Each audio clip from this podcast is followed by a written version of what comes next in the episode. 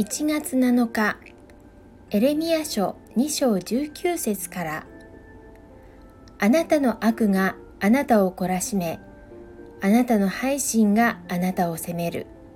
だから知り見極めよ。あなたがあなたの神主を捨てて私を恐れないのはいかに悪く苦いことかを。万軍の神主の言葉。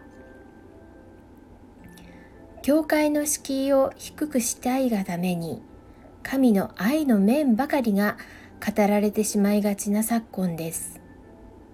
神は愛の神であるとともに義の神であり聖なる神清いお方です。神を恐れず神を神としない神への配信は悪なのだ。つまり罪だと聖書ははっきりと告げています。